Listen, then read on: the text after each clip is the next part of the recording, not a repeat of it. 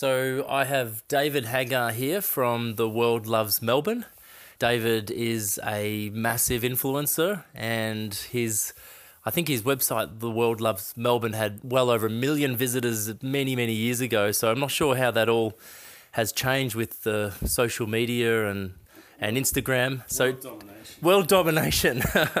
uh, the one thing I love about the world loves Melbourne is that it's it really comes from a heart of celebrating Melbourne coffee culture and fashion and sports and entertainment. Did you want to, David, will tell us a little bit about it?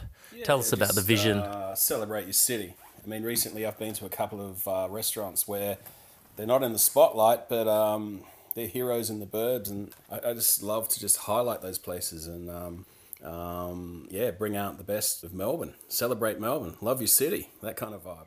That's great. And obviously, we um, we've known each other for a long time, and, and I'm coming from a very much a coffee perspective. What is it about Melbourne coffee culture? Because I've noticed it's not just us. If you do a Google search of Melbourne coffee, you find articles from, you know, the New York Times and all over the world saying that Melbourne really is a coffee crazy city and leading the world in coffee.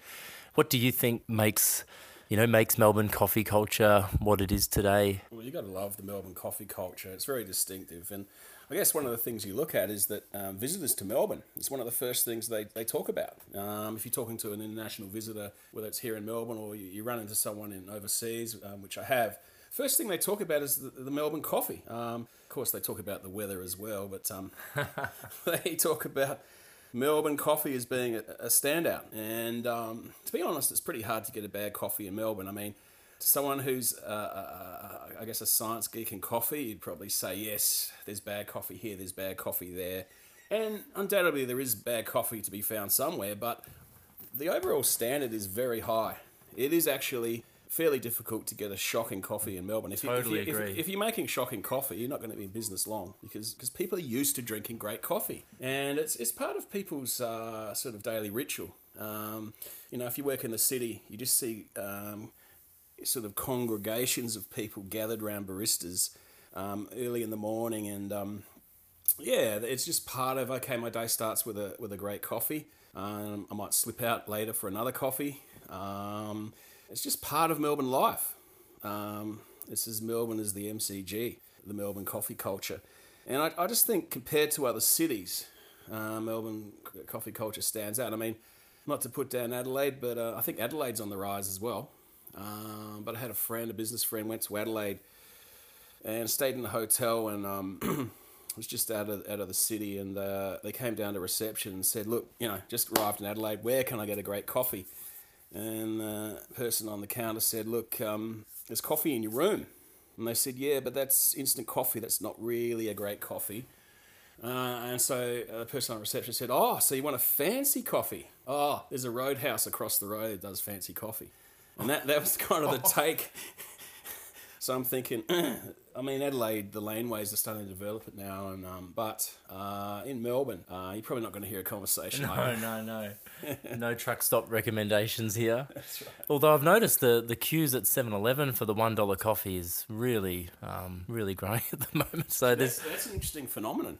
I I have barista friends who go to 7-Eleven because it's just coffee for them. It's for, and I- I'm a bit surprised, but I think there really is something about convenience and is. consistency, like having the same quality every time because it's from a machine. Yeah, do we rope that into the Melbourne coffee culture? I'm not sure, but I, I do know people. I, I don't sort of do that myself, but I know people that frequent the 7 Eleven. Um, because isn't it like one or two dollars, one dollar or something, one dollar, and people swear by sort of the standard of coffee for one dollar. Yeah. is pretty good. I mean, um, I don't blame them. If you're getting, a, you might not get the best coffee in town, but for a dollar, you're getting a hit, and it's not too bad. You um, mentor, coach cafes. You manage their social media, Yeah. restaurants. Is there is there something that you know? I, I, I imagine when you're helping cafes and restaurants to grow, you want to sometimes you want to tell them what to do, and you can't because you know you're not the business owner. You can only recommend what to do. What what would you, in an ideal situation, what would you employ in a cafe to, to grow in Melbourne? Good question. I mean, pearls of wisdom just flow from my mouth. No, no, I do, I do see a few things uh, in my travels, and I've probably been to probably. I don't know, 500 cafes or something. I've been to th- literally thousands of cafes and restaurants in Melbourne, literally, uh, from eating out several times a week over the years. Um, but, you know, when it comes to cafes, uh, there's a lot of romance around them, but they have, there has to be a bit of discipline as well. Um, they have to have really good coffee. They have to have great coffee. Um, they have to source great coffee, and people want to know where the coffee comes from. Yeah. Um, people get attached to brands, people or, or, you know brands, labels of coffee that um, certain uh, coffee um, roasters in Melbourne and, and, and, brands have a, have a following, and um, and there's people that don't like other sort of brands. So people are a bit picky and choosy. So you, you have to have great coffee, but also an excellent barista. I had a, I was speaking to someone a few days ago who works in the city, a senior consultant in a large firm. They were telling me how they, they, they go for coffee in the morning. If it's a certain barista on, he tells me it's a 95% great coffee. Yeah. And he'll he'll get that coffee. But if it's the other person on, it's only 85% good coffee, so they'll go somewhere else. So that person wasn't prepared to compromise on what they saw as an 85% coffee. Yeah. So you want a consistency from a cafe. You don't want sort of and the trouble is with some of these cafes is they get bought and sold quite a bit. Yeah. Some of the popular cafes we don't always appreciate that. Probably bought and sold three, four, five times. Some of them. And uh, there can be a, tur- uh, it's common in hospitality to have a large turnover of staff.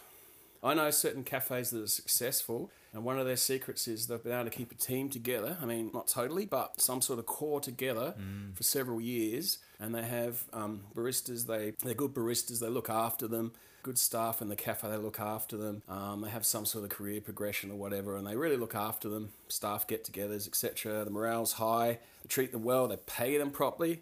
Just saying. And, um, you know, if they keep a core together, because there are people that will come to a cafe and recognize the staff, they'll build up a relationship over time. And that's part of the reason why they go there is this yeah. sense of community, this sense of connection. Uh, they're just not they're not just going to a cafe because it's got a great name. There's more to it than that. Um, but I think coffee, also the um, menu items at a cafe. I mean, um, if you're running a cafe, there's certain things that have a good profit margin. Uh, burgers have a good profit margin. Smashed avocado has a great profit, uh, profit margin. I mean, what is it? It's just smashed up avocado, some lemon, etc., some toast, and egg. I mean, it's not you know uh, a huge uh, cost. Um, there's certain things um, have a good margin, and um, people are looking for um, excellence in produce. They're looking for local, seasonal, sustainable produce. They're looking for imaginative menus, uh, something a bit more than the plain sort of breakfast. They like all day menus, things like yeah, that. I mean, yep. people love all day menus, um, affordable prices, and also uh, a lot of the menus these days are Instagram friendly. people love to take photos of their food. Um, they love to be, uh, you know, celebrating, I guess, the, the coffee culture. But um, I reckon some of the cafes um, really have this in mind. They just about every dish with edible flowers and uh, colourful as well as tasty. Visual comes into it. Yeah. Something visually great. Even cafes themselves, uh, the ambience of them, I think um, people that invest in in a good fit out augurs well. Sometimes people can overcapitalise, but I think uh, something of a bright cafe, a, a, bright, welcoming cafe, the staff that are engaging and friendly and um, not, not uh, standoffish. All these things make a difference, and, and you can tick some boxes and in my travels, uh, I think I'm able to see what sort of works, what doesn't work. Maybe I should be cons- more of a consultant, but I, yeah, I just think um, there's a proliferation of cafes in Melbourne right now, and um, I think cafe owners need to evolve and not just be set in their ideas and not prepared to change. I think you have to be prepared to change because the times are changing and the, co- the cafe scene's evolving.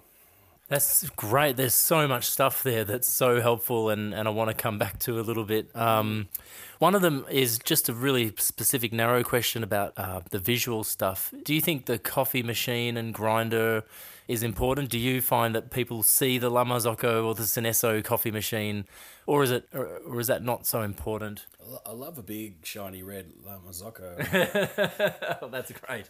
Oh, yeah. I'm happy. I like you more now. Uh, yeah, look, um, it's interesting. There are quite a few uh, um, photographs people take on their phones, etc., of coffee, pouring coffee, and even coffee machines. Um, but I don't know if it's quite as weighty as it was sort of five years ago. Everyone was like, you'd see these articles, oh, they got a Marzocco machine, it's worth, I don't know, what are they worth, 20 grand or something.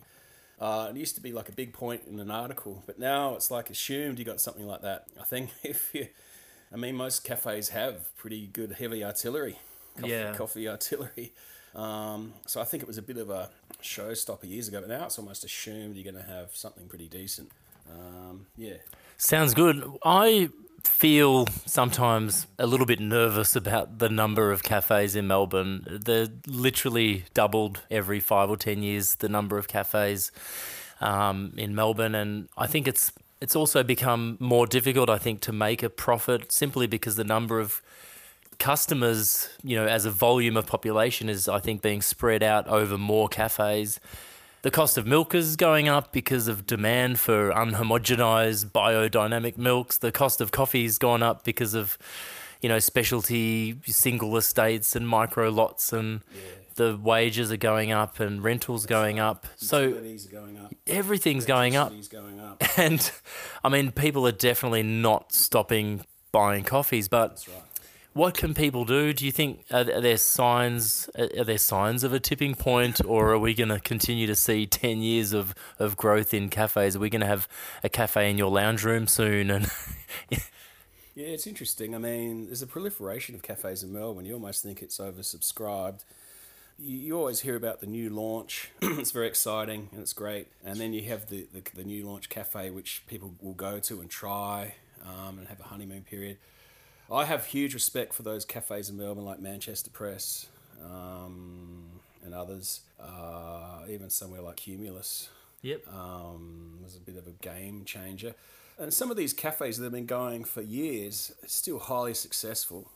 Um, I have huge respect for them because there are a lot of ca- or there's a number of cafes that just close down silently. You don't hear a lot about it. a lot, a lot, a lot. Yeah, yeah. It's like, oh, what's happened here? Well, some of them get sold, but some of them just fade out, and uh, you feel sorry for people that invested in those cafes. but it, uh, you also see the rise of um, Institutions. institutions that take on uh, groups of cafes or restaurants, seeing more of that, and they can achieve sort of economies of scale, um, which gives them a bit of a price advantage, uh, operation advantage. So you're seeing more of that. there are risks to some of that as well because you want the personable touch. Yeah. If it's owned by a large institution, people want to know are we, are we still getting that personable touch? Um, but uh, yeah, I think uh, it's a good question. I, th- I think the cafe scene will stay strong, but a lot of people have a romantic idea.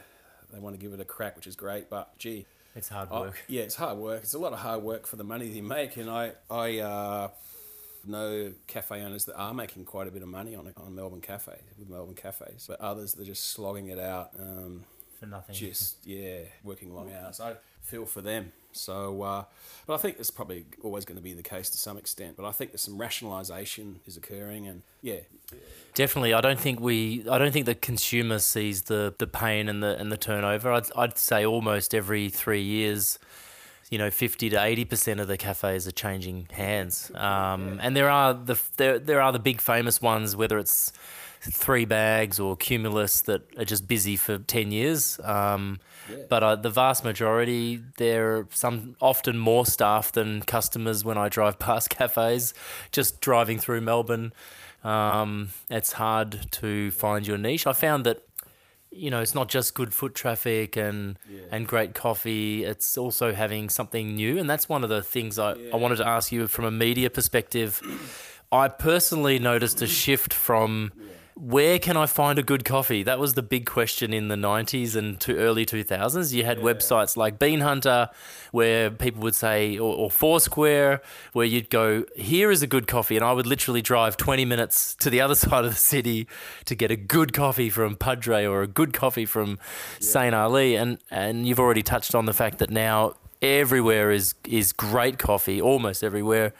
So it's moved from the question being where can I find a good coffee to where is the latest place that's doing deep fried bagels and good coffee, or where's the latest Yeah, place that's doing butterbean coof- co- cookies and ba- and bagels and coffee. So it's become sort of a ultra niche focused, hyper fancy sort of demand for new things. Is it Yeah, it's true. Melbourne loves new things. Melbourne loves bes- bespoke. bespoke? That's Bespoke, bespoke, all of the above.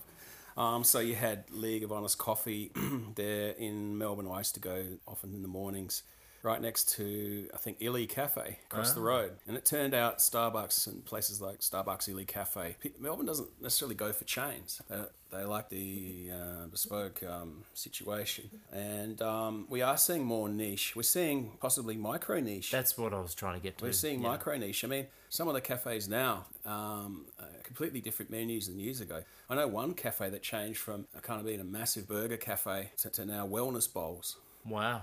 So That's I, a I big went, change. I went along there really to eat a sort of a, st- uh, you know, three patty high monster burger, and they were offering me a wellness bowls. I hadn't hadn't seen the change coming, and all the all the guy was telling me how he's kind of lost a lot of weight and you know, he's on this new path, and I'm like, I'm not there yet, but I'm I'm hearing you. Um, so um, yeah, look. Um, yeah, a lot of the cafes now have some pretty good healthy choices. You're seeing more kale and Yeah.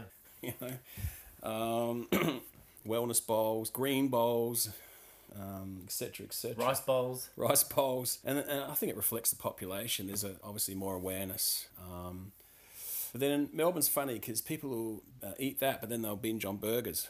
That's what I find. I've talked to people. Uh, I'm interested to know what the listeners think, but um, you might be going to the gym. I know some of the burger bloggers in Melbourne. They work out at the gym five times a week or something, and they look they look great. They look, but they'll eat burgers, and it's um, yeah, people will. It's interesting. People eat burgers, and they'll, they'll eat healthy. Well, some people just, just eat healthy, and um, they expect um, cafes now to have vegetarian options big time. A lot of the, my clients they have they And they, vegan. yeah, vegan options. Yeah, absolutely. Because this reflects the population and what people want. And so there's a kind of a micro niche thing going on. Is there any secret formula to promoting a new cafe? It used to be an article by Broadsheet. Um, is it hiring an Instagram manager? What, what, what, what would you do? What would you recommend? Like, if, if it was 50 grand or five grand, what, what would you say people should do to succeed in terms of the media? Or is it just the La Marzocco in the window going to bring the customers in? No, people used to think it was word of mouth, um, but you, you can't rely on word of mouth. Even if you've got a good product, it still needs to be promoted. Um, yeah, I think a new cafe needs uh, a lot of promotion. Um, they need, uh, I mean, a lot of the cafes they, they get PR agencies. Okay. Um, but you know, maybe get some bloggers in. People got different views on that, but um, people that are, have profiles on Instagram. But one of the things I would say to cafes is you need to be great on Instagram yourself as well. Um, I was with a business the other day, virtually nothing on Instagram, and I was saying to them, look. I can come in and promote you, but you need your own um, profile on Instagram. Because people might read an article, but then they're going to click on the Yeah. Instagram link and Yeah. see some rubbish. That's right, and they need the backstory, not just obvious pictures of dishes, but maybe a bit of action in the kitchen, a few videos. Um, co- uh, content is king, and um, that makes a big difference. I mean, if it goes viral on social media, um, brings everyone into the yard. You know what I mean? It's uh, so um, quality content. You know, chefs are some of the worst people at social media. They take blurred pictures in the kitchen, steam everywhere, and you're trying to make out what's that dish. Like I tell, I tell chefs, just stick to what you're good at. um, but these days, it's not just enough to just hold up your phone and take a bit of a snap. It has to be planned. There has to be a strategy. You need two or three themes or something like that in your social media, and it needs to be showcasing. People immediately look at your social media. It should showcase and tell the story of your business. It's no good just putting up a half-baked picture off a phone, unless it's the latest iPhone. Maybe it takes pretty good pictures, but you need uh, decent visual. You need a decent camera. You need something planned, and and a strategy in place. Um, I know there's a lot of emphasis now on Instagram, Facebook, probably more Instagram for, for the scene. Um, Facebook still has a lot of potential in terms of targeting audiences. People don't quite realize that even though the organic reach isn't massive, you can put seven bucks a day on Instagram on, on an ad with a with a targeted audience. It can actually reach quite a few people. Uh, I've done that for clients. Some of the things have gone viral Wow. and with minimal uh, spend. So Facebook should still be looked at. Instagram, also blogs, the internet. Uh, there's been a shift towards Instagrammers, but I still think um, the while people are going on Google, and I've done articles for clients that page one Google, and they just get hits every day. In some cases, year after year, Wow. rather than just one Instagram post that might last 24 hours or something. I've been surprised. I've taken photos of cafes, just put them on Google Maps, and I'll get an email from Google a month later saying your photo's been seen ten thousand times. Like, Yeah, wow. it's Yeah. it's quite quite amazing. But- true. and that's probably from web searches as well as phone. Yeah, yeah. This is great stuff. Like, I'm, I think we should probably transcribe this uh, content and uh, and uh, and email it back to you because I, I think it's it's so incredible. Um, are there any issues uh, that you've seen cafes like problems that they've and you know that, that you keep seeing recurring again and again like should cafes change their menu every six months just as a rule of thumb um, do, is there anything that where cafes get stuck Yeah, I think cafes should change up their menu. I mean, don't have to completely change it, but I mean, you- you're looking at it all the time, you're assessing it all the time. And often cafes sort of say they're seasonal, sustainable, local produce. But if you're seasonal, wouldn't you change your, your uh, Yes. menu a little bit every season? that sort of makes sense. But uh, yeah, so you might introduce uh, some new dishes. Um, you know, you might have um, some sort of Benedict dish, and you might change that up every few months, or I don't know, just because people come along, they have certain favourite dishes, but they, like- they like to try something new as well, and so you don't want to keep a menu just fixed forever. Um, so yeah, change up. I think cafes need to be flexible. An example of that, even in the coffee scene. Um, a friend of mine from the United States visited, visited Melbourne recently, and his first first impression of Melbourne was he went into a great cafe in Melbourne. He'd heard a lot about Melbourne cafe scene, so he was pretty pumped and primed. He asked for a latte with half soy, half almond. And uh, the abuse that he got, oh. was, he, he almost got punched up. I mean, they basically shouted in his face and they went out the back, had a discussion, came back and just lectured this guy on how you can't have half soy, half almond. I mean, he'd be having this every day in America. He'd be having a half decaf, half caffeinated soy almond. It, it is a problem. My brother went to New York for a good decade, lived in New York, New York for 10 years, and he was able to get, you know, close to a litre of high quality filter coffee for, you know, $3. And now he comes back to Melbourne and he's got to order five long blacks to get a litre of coffee. to cost him, you know, 50 bucks. so we, we, we do need to be, a bit, be a bit flexible. I think flexible. I mean, some baristas it's a bit too precious. I mean, it doesn't. It's not just the coffee industry. I, I talk to some of Melbourne's top bartenders, and their take is just give the customer what they want. If they want an amazing whiskey with Coke, you might say, "What the hell are they doing?"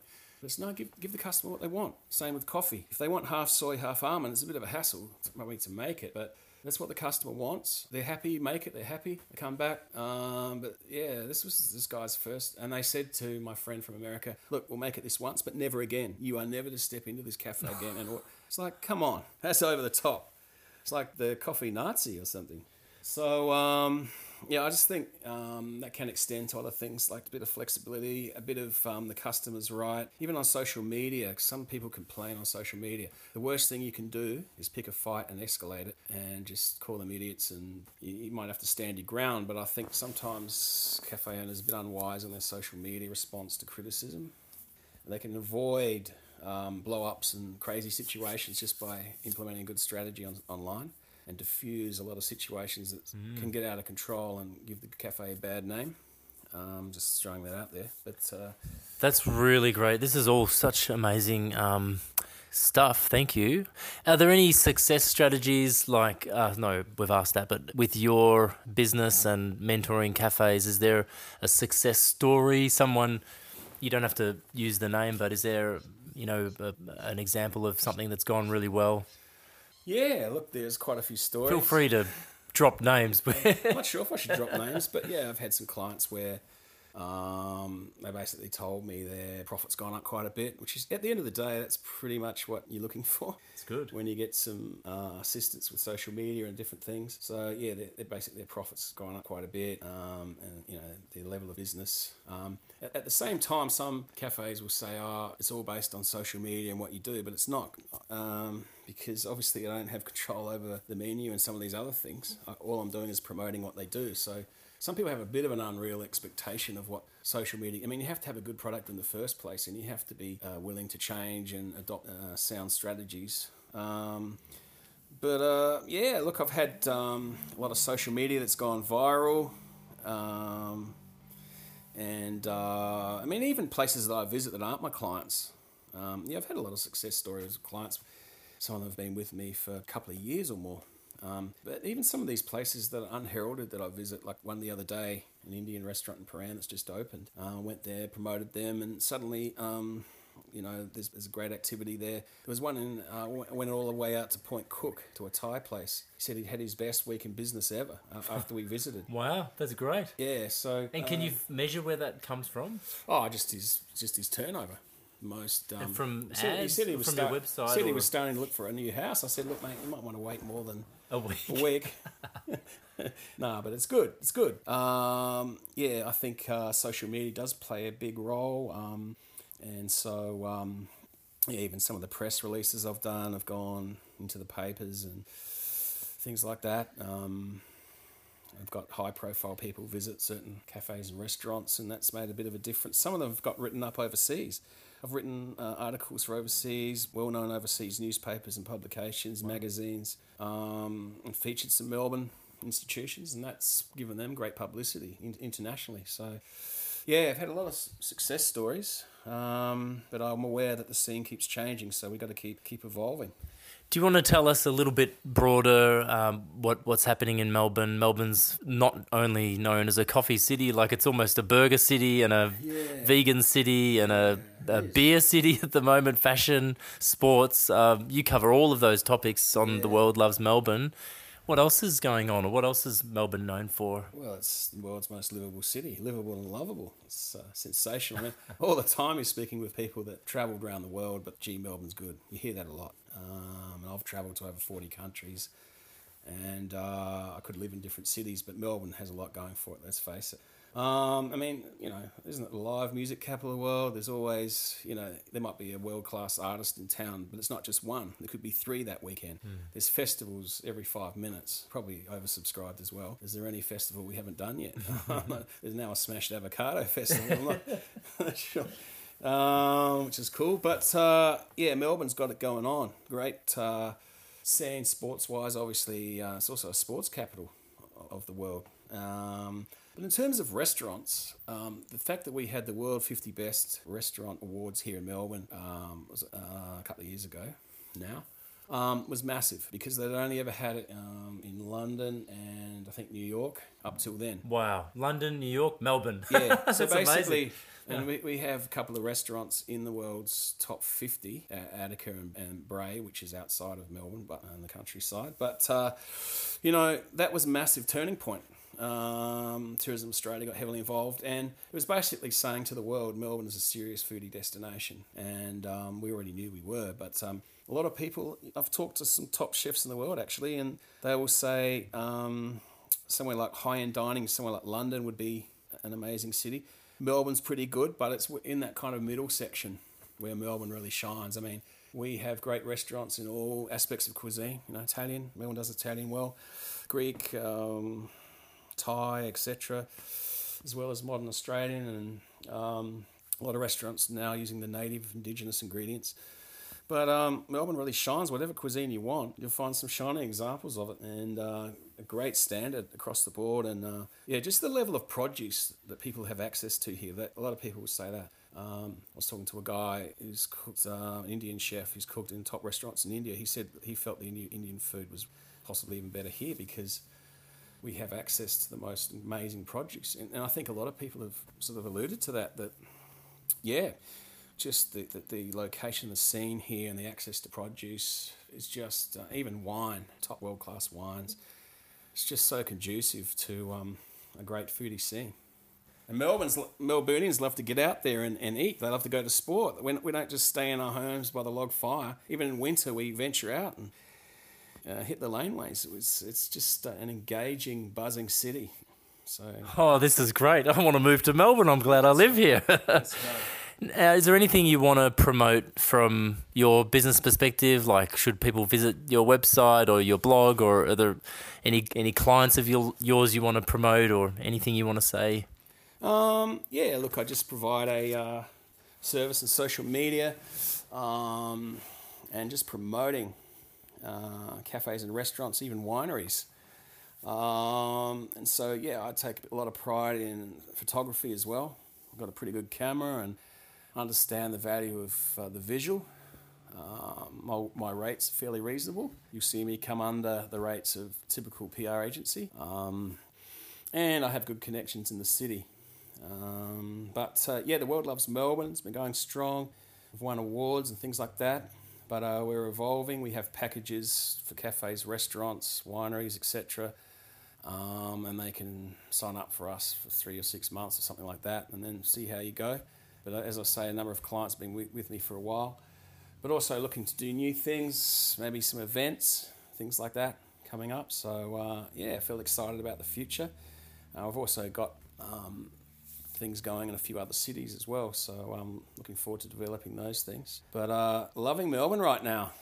That's great. I have one last question. If if yeah. you were traveling to Bali or New York or or Jakarta, and someone said you've got to try this Melbourne cafe. There's this barista from Melbourne, or there's this, you know, because you find that there are these Melbourne cafes in Paris and Melbourne yeah. cafes in New York. What if you walked into a cafe that was meant to be an example of what we've done here and inspired by our culture? What would you expect to see?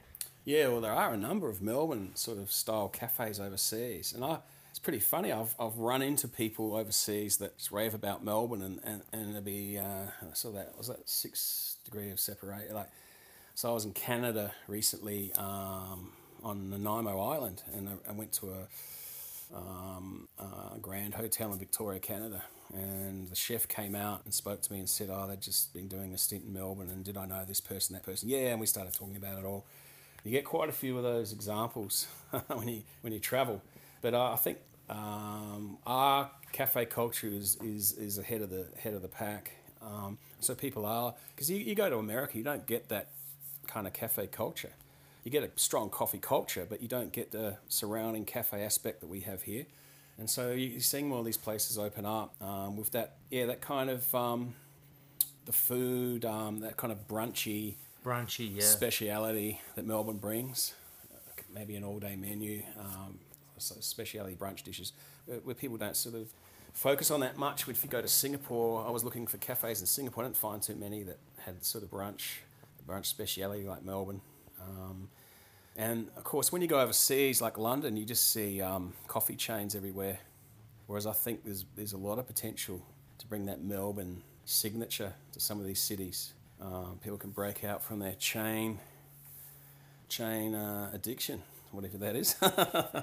Sounds great. Thank you so much for your time, David. And oh, uh, thank you, thank you, Jonathan. Anything else you want to say, or all good? sure. I think it's all good. I think uh, see you in uh, see you in one of the Melbourne cafes. Sounds.